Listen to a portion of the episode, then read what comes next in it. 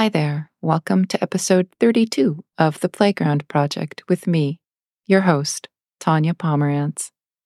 I'm delighted that you're spending time with me and my mystery guest on the playground today. Before we get into our career chat, I invite you to connect with me on Instagram at Puddle Jump Coaching 001. Today's episode is a powerful one. It's a career chat about fitting in, finding your place in the world, and having those uncomfortable conversations we need to have. Our conversation touches on systemic racism, feminism, and parenting, among other topics. Today's amazing mystery guest will inspire you to learn more about what diversity, equity, and inclusion really mean. I am so happy to welcome the lovely Daphne Laguerre.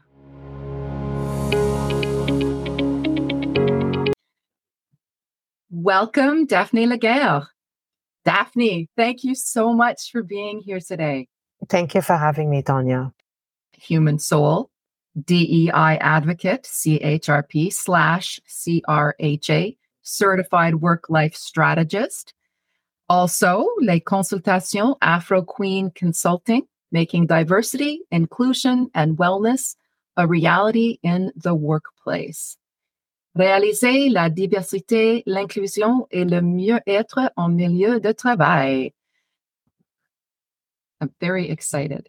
So, I've got questions, and the listener knows that we kind of we're talking about purpose, plan, and pivoting. And we've known each other for a few years now. You're a mentor with the Federal Internship for Newcomers program at OCISO. That's how we met. I think you're an incredible person, an incredible human soul. And to be able to have this conversation with you, I think is going to be enlightening, inspiring, motivating, and exciting. So, first question Where did you grow up? Next question What was high school like for you? Okay, thank you for this question, uh, Tanya. Um, so, essentially, I grew up in Gatineau, but before it became like the bigger city of Gatineau about uh, more than 20 years ago. So, in the late 70s. I grew up in the um, sector called Hull. Okay. Um, so it's just right by uh, the bridge. And yeah, so that's where I, I grew up. So my parents uh, initially um, immigrated from um, Haiti. Uh, in the Caribbean, and uh, I was born in Montreal, but uh, my parents did not want to stay uh, mm. too long in Montreal, so they decided to um, establish uh, themselves um, in Hull. So that's where I grew up. And in terms of what high school was for me, it was a horrible experience, okay. to be honest. And of course, it, it shaped me into the person that I am today. But it was a brutal experience because I never felt that I belong, that I fit in. And at the time, there was not a whole lot of diversity as well. So I found myself like making friends mostly with kids who were either immigrants or Canadian born like me, but from immigrant parents. Mm-hmm. But uh, a lot of time I would find myself being alone feeling lonely, low self esteem, and always wondering uh, why people didn't like me. So, yeah, that, that was uh, my high school experience in a nutshell. Hmm. Well, first of all, I also was in Hull I went to Philemon Wright. I'm assuming you went to a Polyvalent. Yes, I did. And uh, by the time, yes, I was um, living in the Gatineau sector. So I went to uh, Polyvalente Le Carrefour. Okay. Um, yeah, so that was like a big transition after um, elementary school, a bigger school, but uh, always feeling like um, like an outcast, like you didn't fit in. Yeah, totally. Yeah. I'm with you. I'm with you. I I understand that feeling of not of not feeling like you fit in. Did it go away after high school? It changed drastically, and I was really not prepared for this. So my father did not want me to uh, attend uh, cégep because logically this is where I, I would have gone to school, like after um, finishing high school. Um, because he felt that uh, Quebec uh, cegeps and university were too politicized, and at any given moment they could go on strike, and then it messes up your school mm. year so he encouraged me to um, enroll into a um, program at the La Cité Collégiale. So I enrolled in uh, journalism uh, program, even though that was not necessarily my choice. It was really my father's choice. My father was essentially living his dream through through his mm-hmm. daughter. So I did the program, but when I um, arrived at the school, it was a complete different uh, setting because there was a lot of international students. So I met a lot of students from all parts of the world, like from different countries, from um, uh, from Africa, for example, from the Caribbean as well. And then overnight, I became the girl that we notice, the girl that we want to befriend, the girl that we want to go out with. And I was so young. I was, I was underage still. So I had to be careful of, uh, people trying to influence me to go to a bar or mm-hmm. whatever. But all that to say that my experience was completely different. Like I, I went from feeling rejected like most of my adolescence uh, during high school to being the object of desire in college and also in university. Wow. That is deserving of a wow, I have to say. I think that is extremely cool. So you said it was dad's decision, it was dad's dream of the journalism. Yes. But if it was up to you, what would you have taken? Uh, to be honest with you, I was, I've always been confused because whenever um, family members or even at school when you had to do like um, assignment around what you want to do when you grow up or you, who you want to become when you grow up. I had no clue. The only thing that kind of always attracted me was psychology. Mm-hmm. And in the middle of my high school years, we were really like encouraged to kind of really think about it because towards the end of high school, we needed to make like a decision in terms of, okay, which college we're going to attend and which program. So when I mentioned to my, one of my classmates that I, I would like to um, consider psychology as a career, she gave me that strange look. And then she said, well, did you know that most psychologists end up being crazy themselves? And I and, knew that was going to be it. I knew yeah. that was going to be it. Yeah. And then at the time, because I, I had like very, you know, low self-esteem and my parents, just like most immigrant parents, they want the best for their kids. So they want to make sure that their kids are secure, but they tend to have like a very narrow vision as to what a career could look like. So in their views, uh, a good career would, would have been like a career like as a politician, a nurse, a doctor, a lawyer, a teacher, uh, and then for my father, it was uh, journalism because this is something that he had aspired to be and it didn't pan out for him. Mm-hmm. So he really like pushed me. So a lot of the decision that I made in my life were largely influenced by my father, especially when I was like a young adult, like being confused. But eventually, when I had the opportunity after I finished uh, university and after I had my kids, I decided to, to go back to school and that's where I studied workplace psychology.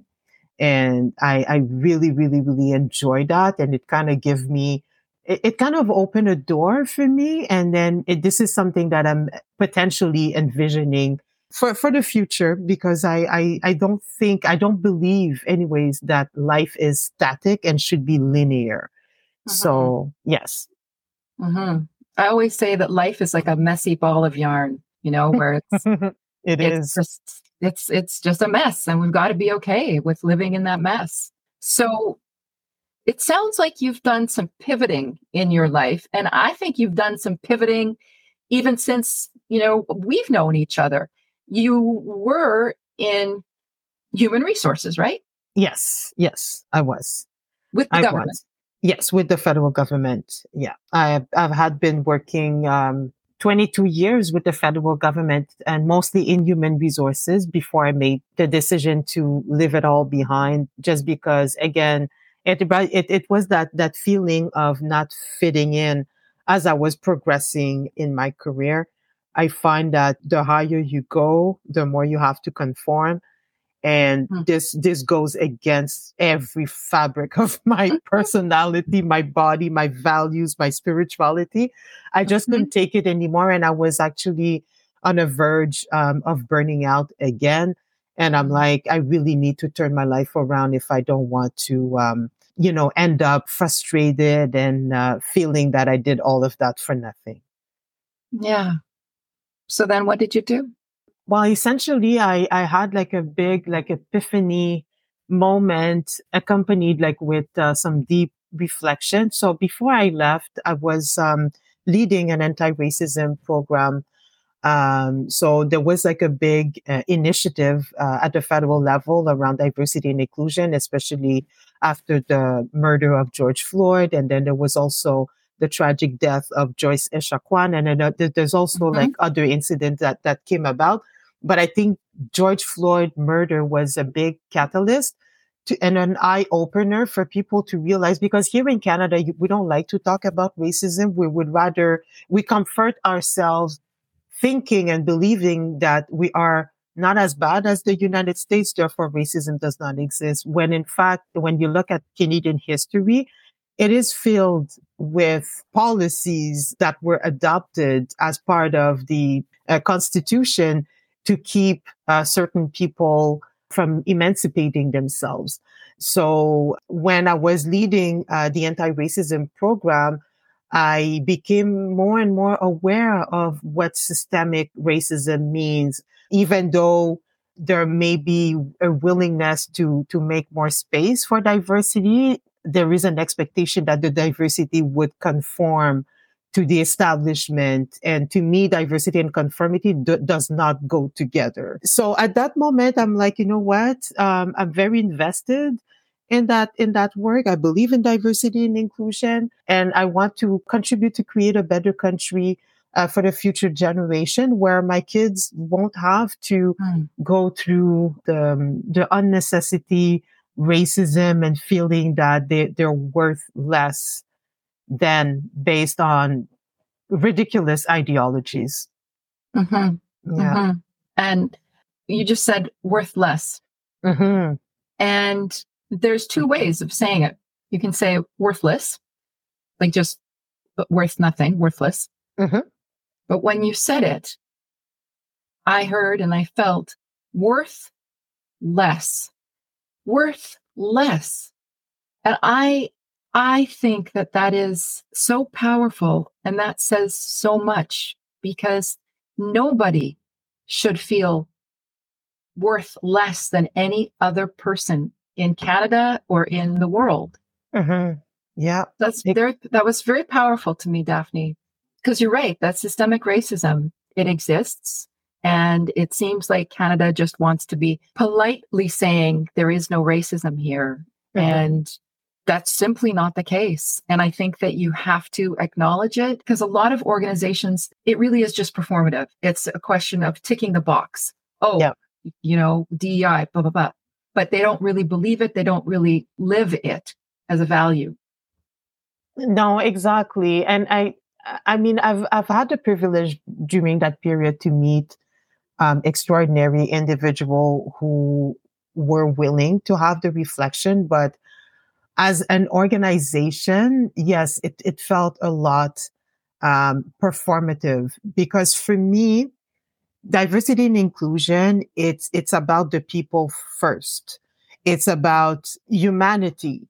So it's not something for which you just create a program and we're going to send people on training and, and, and then, and then we're going to hire X amount of, you know, to, to tick a box and, and then that's it. It's not like that. You really have to review your mentality. But uh, however, all, uh, as much as it had felt performative, I do have to applaud and salute other organization mm. that I have the privilege uh, to work with, uh, who actually were willing to take my workshops and then accepting the way I deliver the workshop. Because when I deliver my workshop, I make it into a form of a conversation. It's not just me shoving knowledge out of you know uh-huh. into people's mouth because that's not how we're going, we're going to ser- uh, solve the problem because you you said it yourself we need to be willing and ready to acknowledge um, mm-hmm. you know that we actually live uh, in a society whose foundation was laid out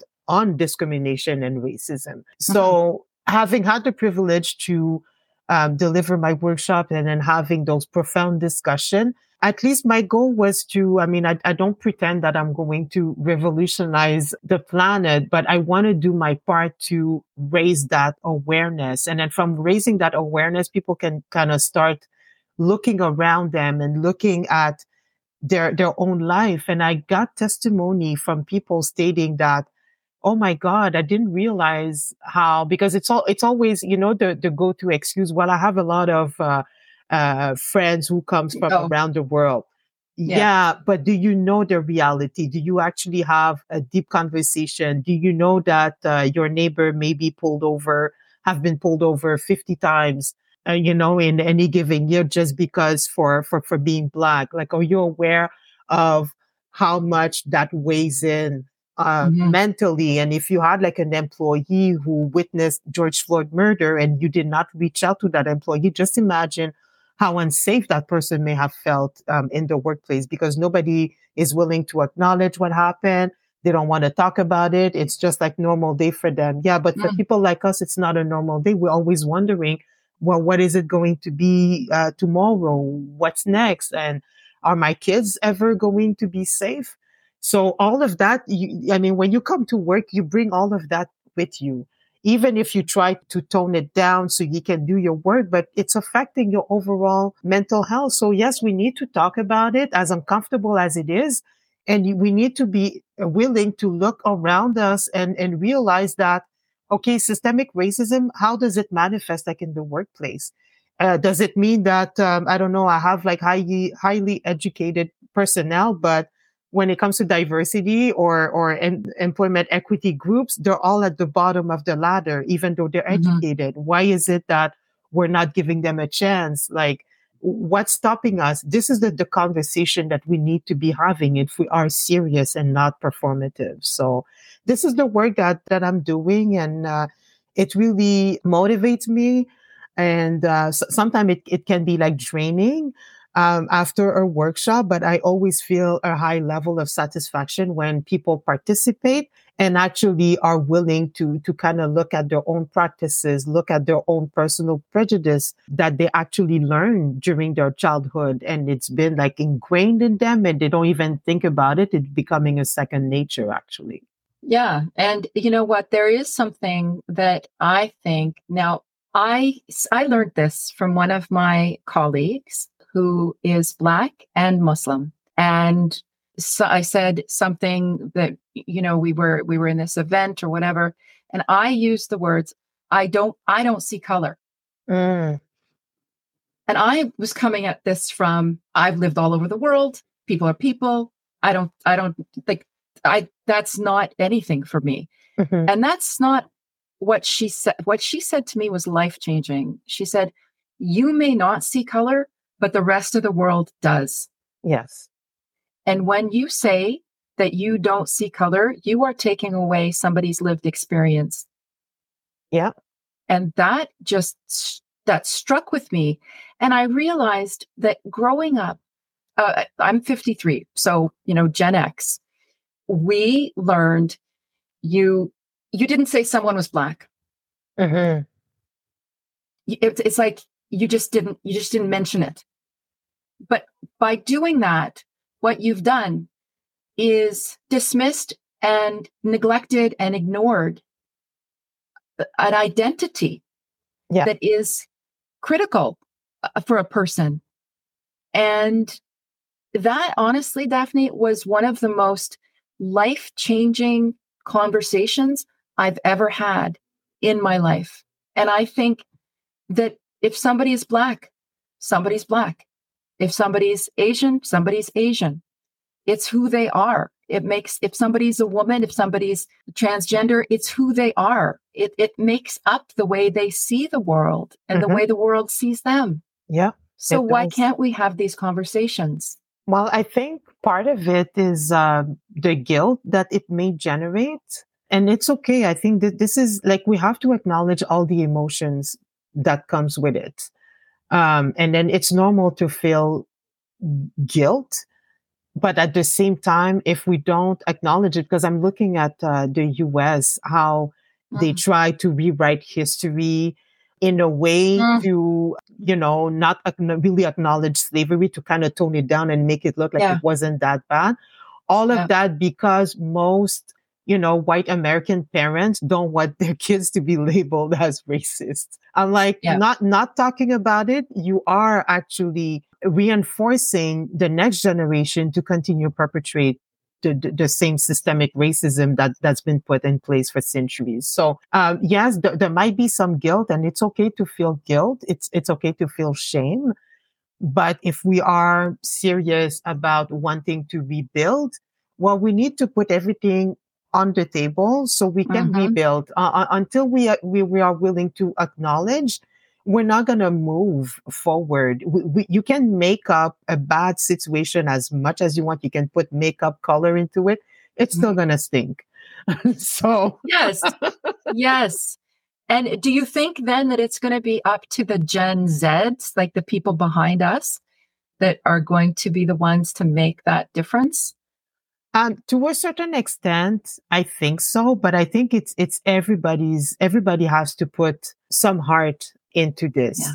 Um, yeah. Because as parents, uh, we all are, you know, we do have a responsibility to educate um, our kids. So it always starts with us individually, but also with us collectively. Because one of the questions that I really enjoy asking during my workshop is, um, when did you learn racism? Like at, at what point did you learn racism in your, during your childhood? And I know that sometimes, you know, that, that really get people thinking. And they're like, ah, when did I learn racism during my childhood? And then I was like, okay, I'll give you an example. Like me, myself personally, it took me a while because I be, be, before I became aware of what the indigenous people in Canada mm-hmm. and, you know, all over the continent have been through, but especially like in Canada because we, we don't talk about it. So mm-hmm. I actually ended up taking a class uh, yes, th- th- during my university year, so I, I had the choice to take like an elliptical class. And I, when I was looking at the list, and then one was called um, Indigenous People in, in of Canada, um, because one thing that always puzzled me was during history class in high school, we would talk about like, you know, the European who encountered like mm-hmm. indigenous mm-hmm. people and then suddenly they completely disappeared. Yeah. And then I'm like, well, what happened to them? You know, and then I came across, um, you know, a few students who told me that they were living like on an Indian reserve. And I'm like, Indian reserve, what is that? So by taking that course, it kind of became like an eye opener. And that's when I first realized that okay, we really tried to erase um, some people's history. And then up until, um, I would say almost 20 years ago, I had the privilege to work for the Department of uh, Indigenous Affairs. It mm. was called Indians Affairs at the time. Mm-hmm. And uh, that's when I became aware of um, the re- residence, residential schools. So I'm yeah. like, oh my God, there is so much we're not talk and thought about in our history classes. So when I asked the, the, the question, when did you learn uh, racism? And some people would say, well, I remember my parents, you know, talking about certain group of people in a very poor and derogatory way. Or some people would say that they, um, they were living like near indigenous uh, communities but they never set foot out there because it was dangerous or through the media, through the media. And even the way history is taught at school by denying people's own historical perspective. This is a way that we are propagating racism, whether we want to recognize it or not.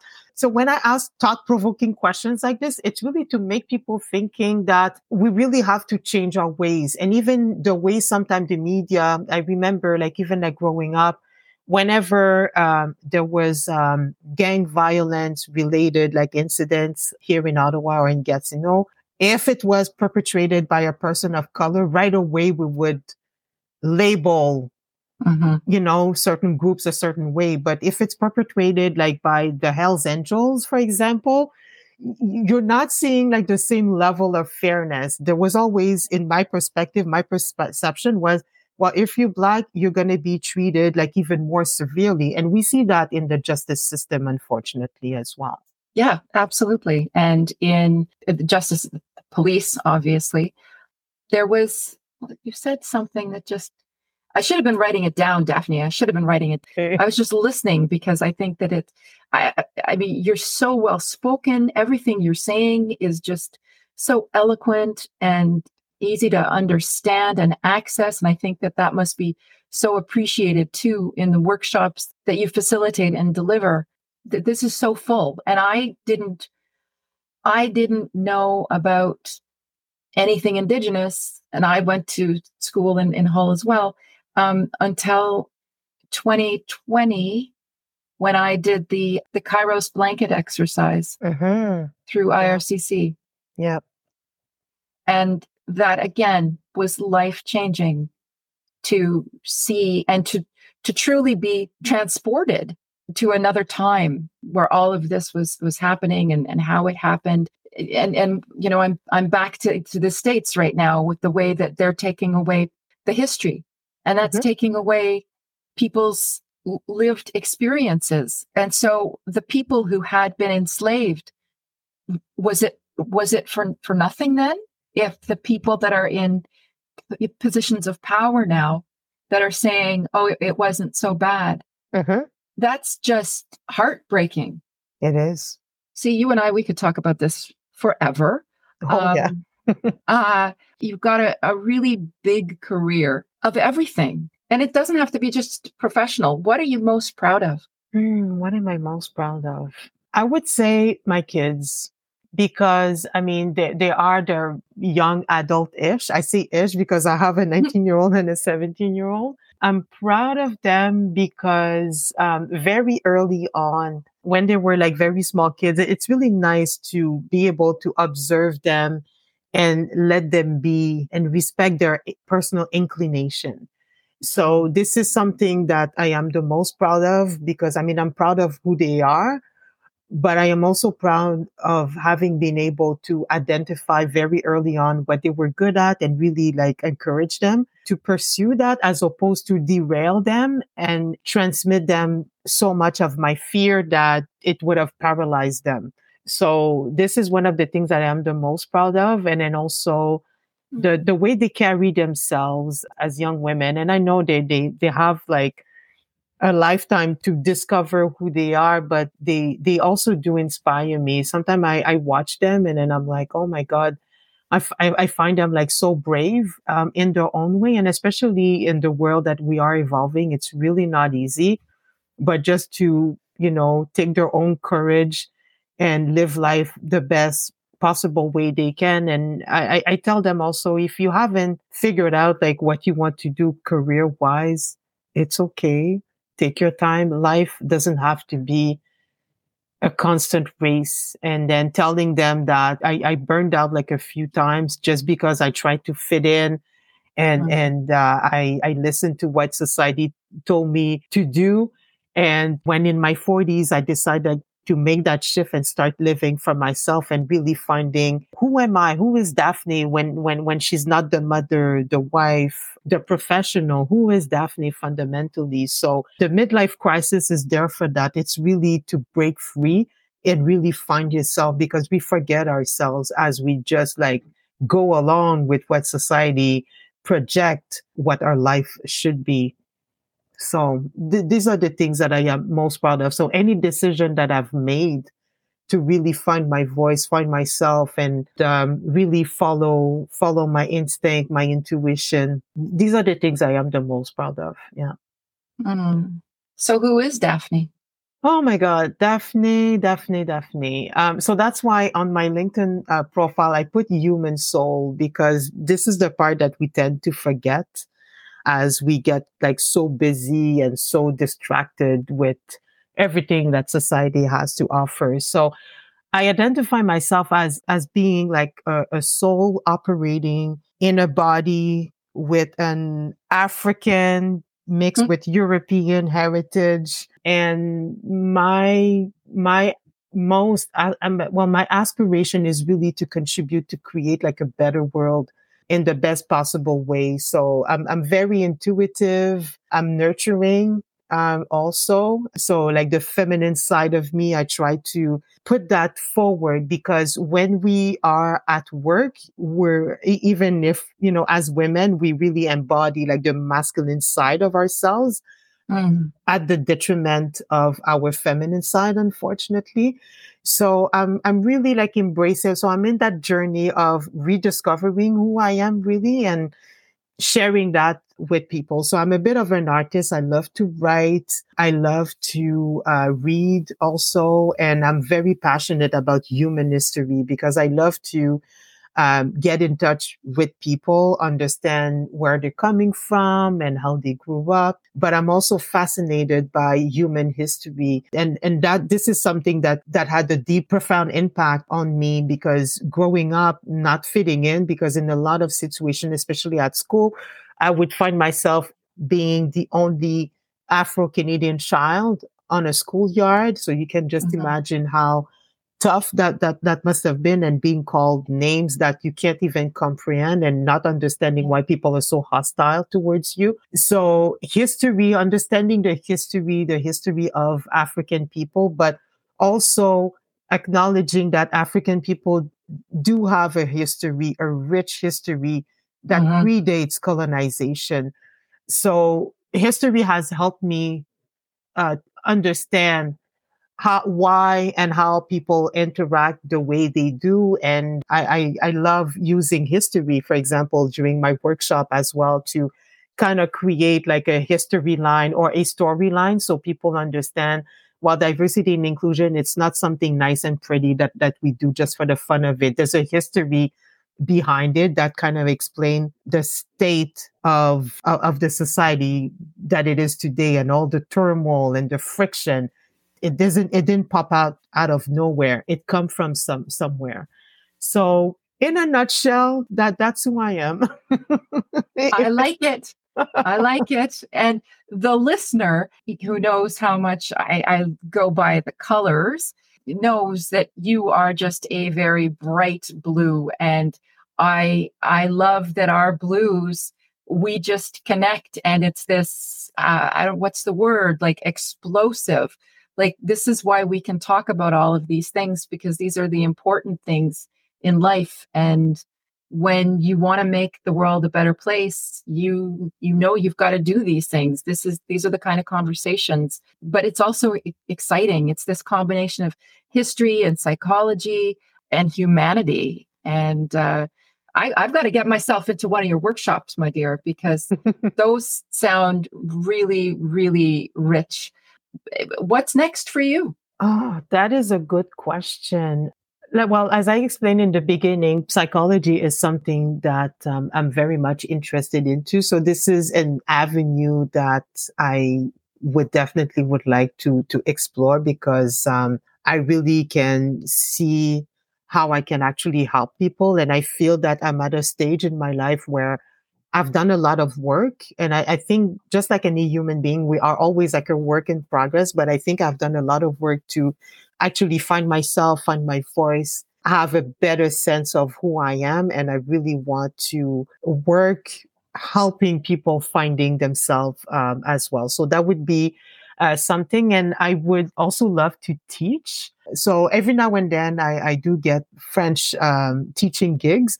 So mm-hmm. because I, I really I, I love the French language and I know sometimes we mm-hmm. can have um, a love and hate relationship with the language for various reasons. And I, I'm very well aware that French is the language that colonized my people.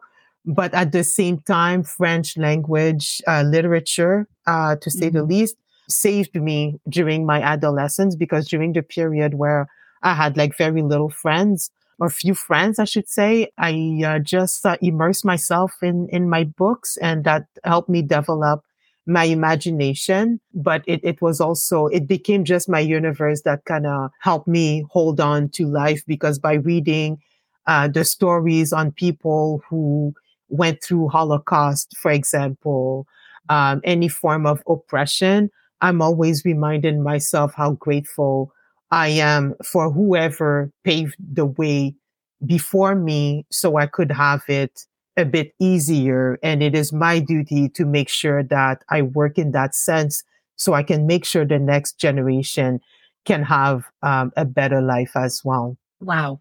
I'm speechless, which is not the greatest thing for a podcast host.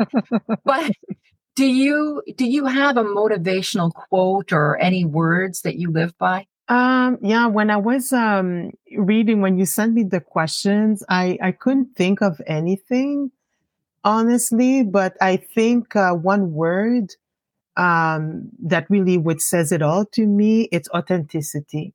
Yeah. Um, because for so long, I, I hide behind all kind of masks, and I think we all do. Um, and sometimes it becomes like a defense mechanism. But the moment that I started accepting myself for who I truly am, I always make make a point to show up the way I am. And um, I don't know if you you must have gone through that phase because I, have I've been reading your book and I'm at the end of it, Tanya. And thank you for such a piece of jewel. It's it's delicious to read, and you really open yourself up. And thank you so much for this because, especially as women, we live in a world, even though women are doing way better than a few decades ago, not to say centuries, it, it's still a fight. It's still a struggle. We cannot take um, our acquired right uh, for granted. Mm-hmm. But as women, we still live in a world that's, you know, still male dominating. So for me, it, it, it's really important for me to, to, to show, to show up the way I am and to stop caring about everybody else's opinion. As long as I have a strong opinion about who I am, what I do, I mean, I, I don't mind consulting and ask for people's opinion. But at the same time, in order to really evolve, you have to have a good, a solid sense of who you are. So mm-hmm. authenticity, it, it just means show up the way you are, genuinely the way you are. And um, it, it's it, it's working for me. Yay! it and I have to tell you, you know, we would have been good friends growing up. Oh, for sure. Yeah, I feel like the timing is it. It might not have happened then, but now is our time. And as as I get older, I am finding, and this may be for the same for you as well, you are attracting into your world the most uh, amazing, strong, dynamic, incredible women. Mm-hmm. I get so excited when I meet women who are so inspiring. And you, my friend Daphne, you're incredible. And so are you, Tanya. And thank you uh, for this. I really, really, really appreciate it. Wow, I can't thank you enough. Merci beaucoup pour votre histoire et votre pensée. Can I say that? Les oui. idées, oui. you know? Oui. Uh, you're just a beautiful human being, and I'm I'm looking forward to the future of continuing collaborating and just making the world better, all of us together. Oh, Tanya, thank you so much. I very, really, really, really appreciate um, this opportunity, and it was really amazing reconnecting with you. And again, thank you so much for your book because it just validated everything that I've been through and uh, and and I think we we need to make it a point to to support each other like even more, no matter where we're from, uh, what what we're going through. We we we have a lot in common, and we should tap on that instead of dividing each other. So let's uh, let's work towards that for sure. Absolutely. Thank you so much. I'm sending you a big hug, and we'll talk to you, and we'll see you soon. Okay. All right. Thank you, Tanya. Thanks. Bye. Bye. Thank you so much, Daphne, for joining me on the playground today and bringing your beautiful, open, and authentic self. We tackled the big topics systemic racism, DEI programs, fear, parenting. I shared a truly life changing conversation that not only changed my life, but informed my present and my future we talked about the importance of seeing color and the reality of what not seeing color means and how that mindset needs to change. We do need to see and acknowledge color and people and identity. And we need more of these kinds of conversations. While we both realize we can't revolutionize the world, we can both do what we can to dismantle the system so that it can be recreated in a way that is truly equal and equitable for everyone. She spoke about burnout and how her midlife crisis was critical in her need to slow down, take a step back, and realize she did not have to go along with what society projects for her. Apart from being very proud of her daughters and giving them the freedom and autonomy to find their own way in the world, she is proud of herself for finding her own voice and listening to her intuition. She describes herself as a human being with a soul operating in a body with African mixed with European heritage. We spoke of what it is like to be feminine within a masculine system. Daphne is discovering she is an artist, loves human history, and learning about people's stories. She spoke of Africa's rich history that predates colonization and uses history as a storyline in her workshops to facilitate a better understanding of the history behind the concept of diversity, equity, and inclusion. What's next for Daphne? Psychology, helping people find themselves, teaching, the French language. The bottom line is that she wants to be able to create a better life for the generation following her. One thing is for sure if we had known each other when we were girls, Daphne and I would have been friends. And it is awesome that we get to hang out on the playground together now. Both of us have always sought salvation and comfort in books and appreciate the human condition and journeys. I am so grateful for this time we spent together, and our chat made me think of a favorite quote by Pierre Teilhard de Chardin We are not human beings having a spiritual experience, but spiritual beings having a human experience. My big thanks to Daphne for sharing her thoughts and feelings with me, with us, and I am looking forward to welcoming my next fabulous Mr. Guest on next week's episode. Meanwhile, I invite you to connect with me on Instagram at puddlejumpcoaching001. And if you would like to read my book, Sex, Self Esteem, and Sheer Stupidity Surviving Your 20s and Beyond, to learn more about what Daphne was talking about, you can find it on Amazon. Wishing you a week of security, authenticity, and following your intuition. See you on the playground next time when we will jump into the future together.